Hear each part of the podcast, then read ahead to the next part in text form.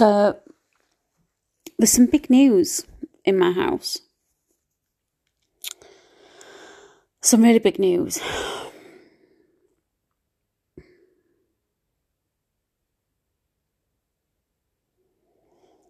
And it's made me emotional a good few times. Including yesterday when I was in Planet Coffee I was feeling very relaxed. You know, when your emotions just come out of nowhere and you don't know why or how. Anyway, back to the topic in hand. So,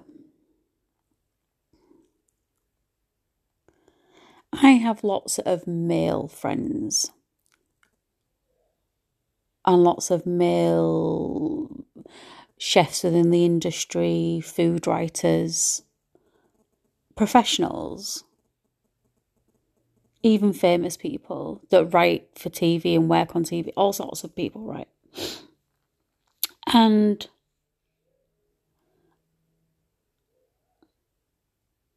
obviously, I've had Bumble for a very long time.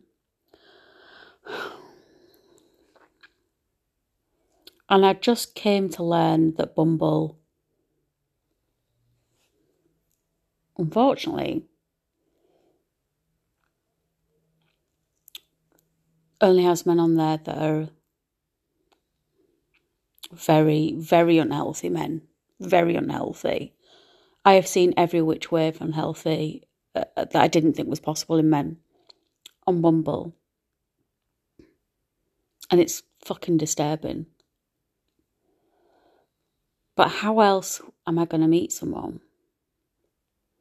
And then someone pops up who's not on Bumble. Is someone that I know of sorts.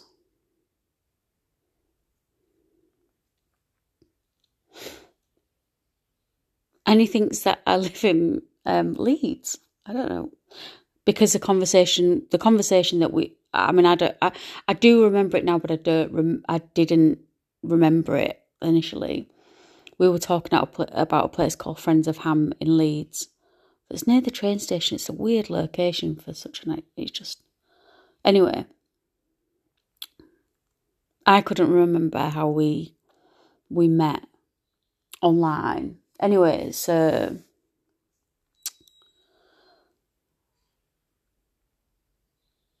we're going on a date. And uh, because we were having this conversation, I just turned around and I said, Are you are you asking me on a date?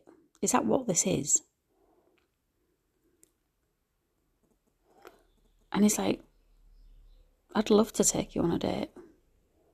I'll do anything you want to do, kind of thing.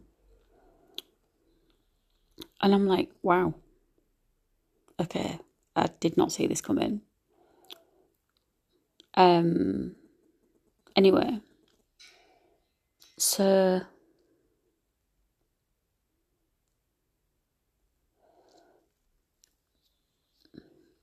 I gave him my number because we were messaging on um, one of my social media platforms, and I'm not saying which one because the person who stalks me listens to this podcast because he can't help himself. And his little sidekick sibling, or siblings. Anyway, because they do. It's pathetic. So, but there's a bigger picture than stalkers. And then I gave him my number and we WhatsApp and voice message and the odd couple of phone calls. And we've arranged to go to uh, Manchester together and spend some time together. So we booked the same hotel, obviously separate rooms. Um, we've booked, well, he's booked a lovely, I've always wanted to say a chef's table. So that's what we're doing. I want to go to Evelyn's. There's so many things I love about Manchester. But the most important thing is that he listens to boundaries. He asks how I am. I will send a message and he will answer it. There is no playing about. He's let me know that he likes me.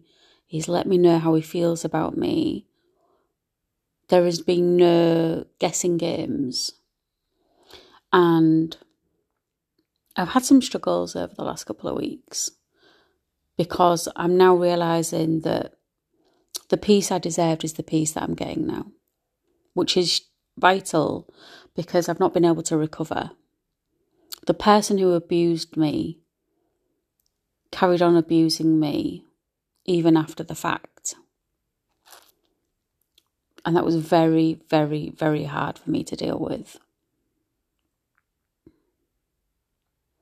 But they knew that. And now is the time to heal. Now is the time to recover. And I want to be loved.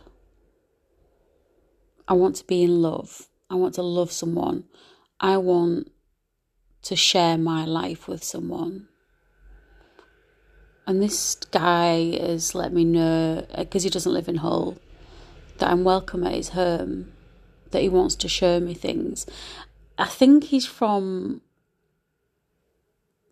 a different class to me. And I don't say that in a negative way. Um, but he doesn't make me feel inferior. He doesn't make me feel like there's a divide. I don't think there is a divide. People from the outside might see that or think that. But food is our common bond which is a huge bond. And the word common or the term common bond is probably very light um, in a situation where it's food for me is is a huge part of my life. Although I'm not a chef anymore, being a chef was all of my life. It consumed everything about me to the point that I obviously became a published food writer. Um, And dinner for me isn't just dinner. And lunch for me isn't just lunch. It's a like a ritual for me. It's it's a form of self-love to me. So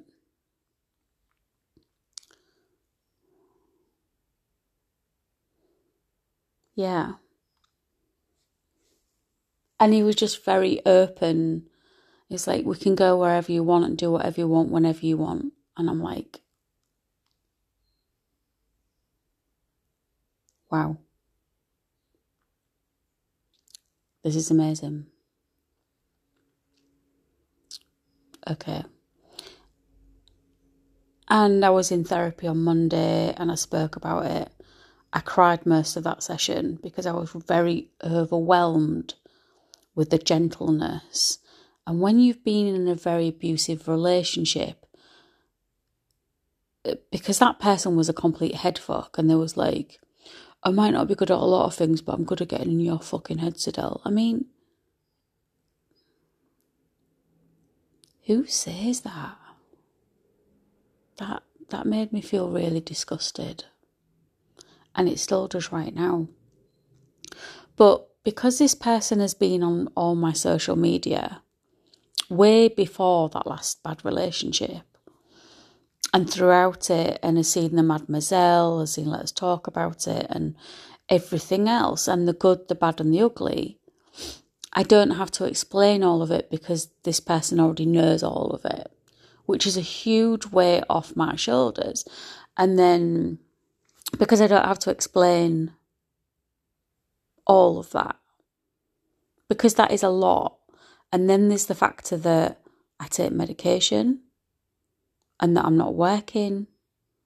These are things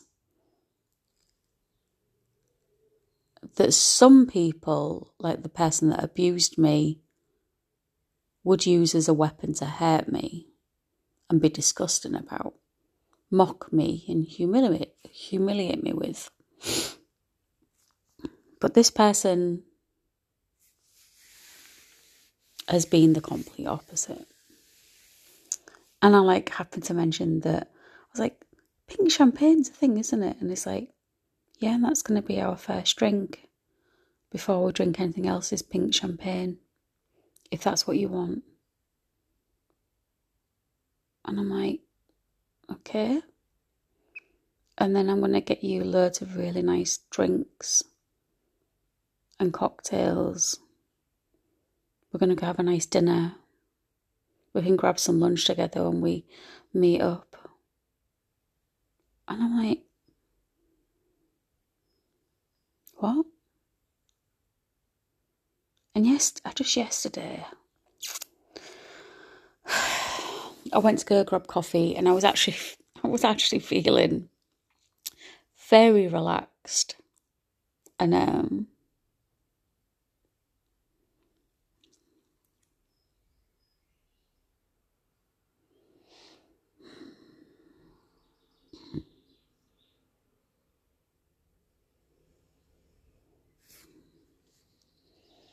and just felt very, I was really glad that I had a cap on.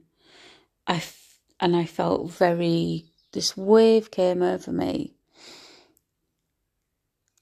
because I, I explained to this guy that I'm having to unlearn a lot of things that made me anxious because the guy that abused me wouldn't even let me finish a sentence. You don't deserve to finish a fucking sentence. You don't deserve my empathy, you fucking cunt. And that person did say those things to me. Of course, they're going to tell anyone that goes to them about this podcast that they never did that. I have got no reason to lie or prove anything. The abuser does. The abuser's words you'll find out. Um,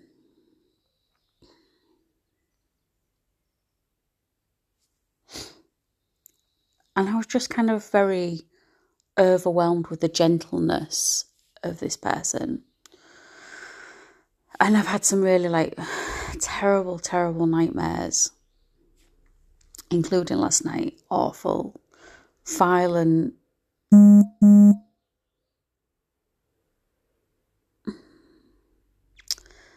He's just messaging me. So, this guy has got a really important job, right? Very, very important job. And he finds the time to message me there's no excuses. There's no nothing other than just anyway. And I was sat there and I started crying. And thankfully, I had a tissue handy. And uh, just pretended I was blowing my nose. But one of my friends was working in the cafe.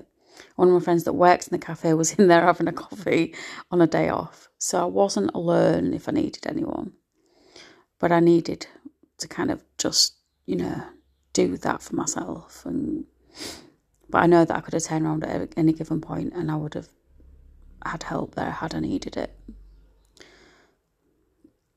And so this person knows a lot about me, who I am, what I am, what I do, what I enjoy, what I don't enjoy. And when you first, because obviously we've spoken, but it's um, normally been asking me if I'm okay, because especially if I put things online, uh, that stalking people can't see because some things are set to private. Isn't that a shocker? Uh, a lot set to private. But then you see, the thing is, on something like my Facebook, um, you wouldn't know that if it's set to private, you're not going to see it. And that is the beauty. A lot of my Facebook, excuse me, is completely open because what would I have to hide? Um,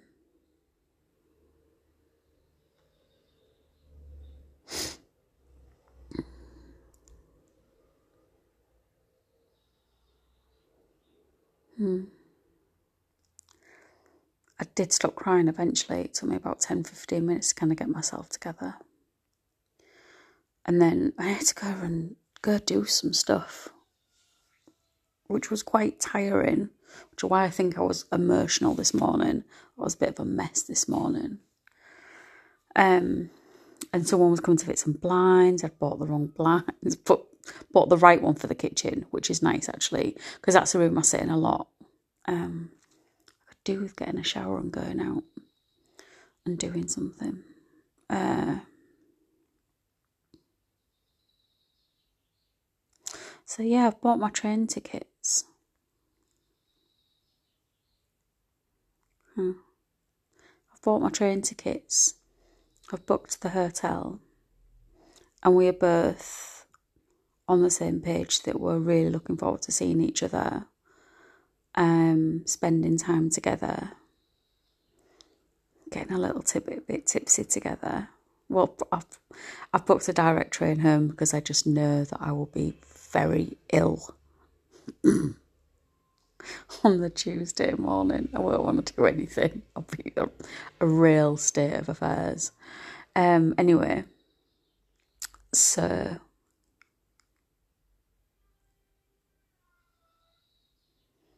and I had some therapy this morning. Uh, actually, sorry, this afternoon. A phone call.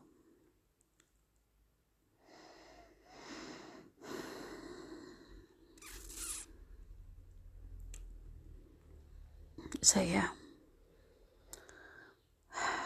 I should eat. I think I should eat. I think I need to eat and um, wash pots, shower.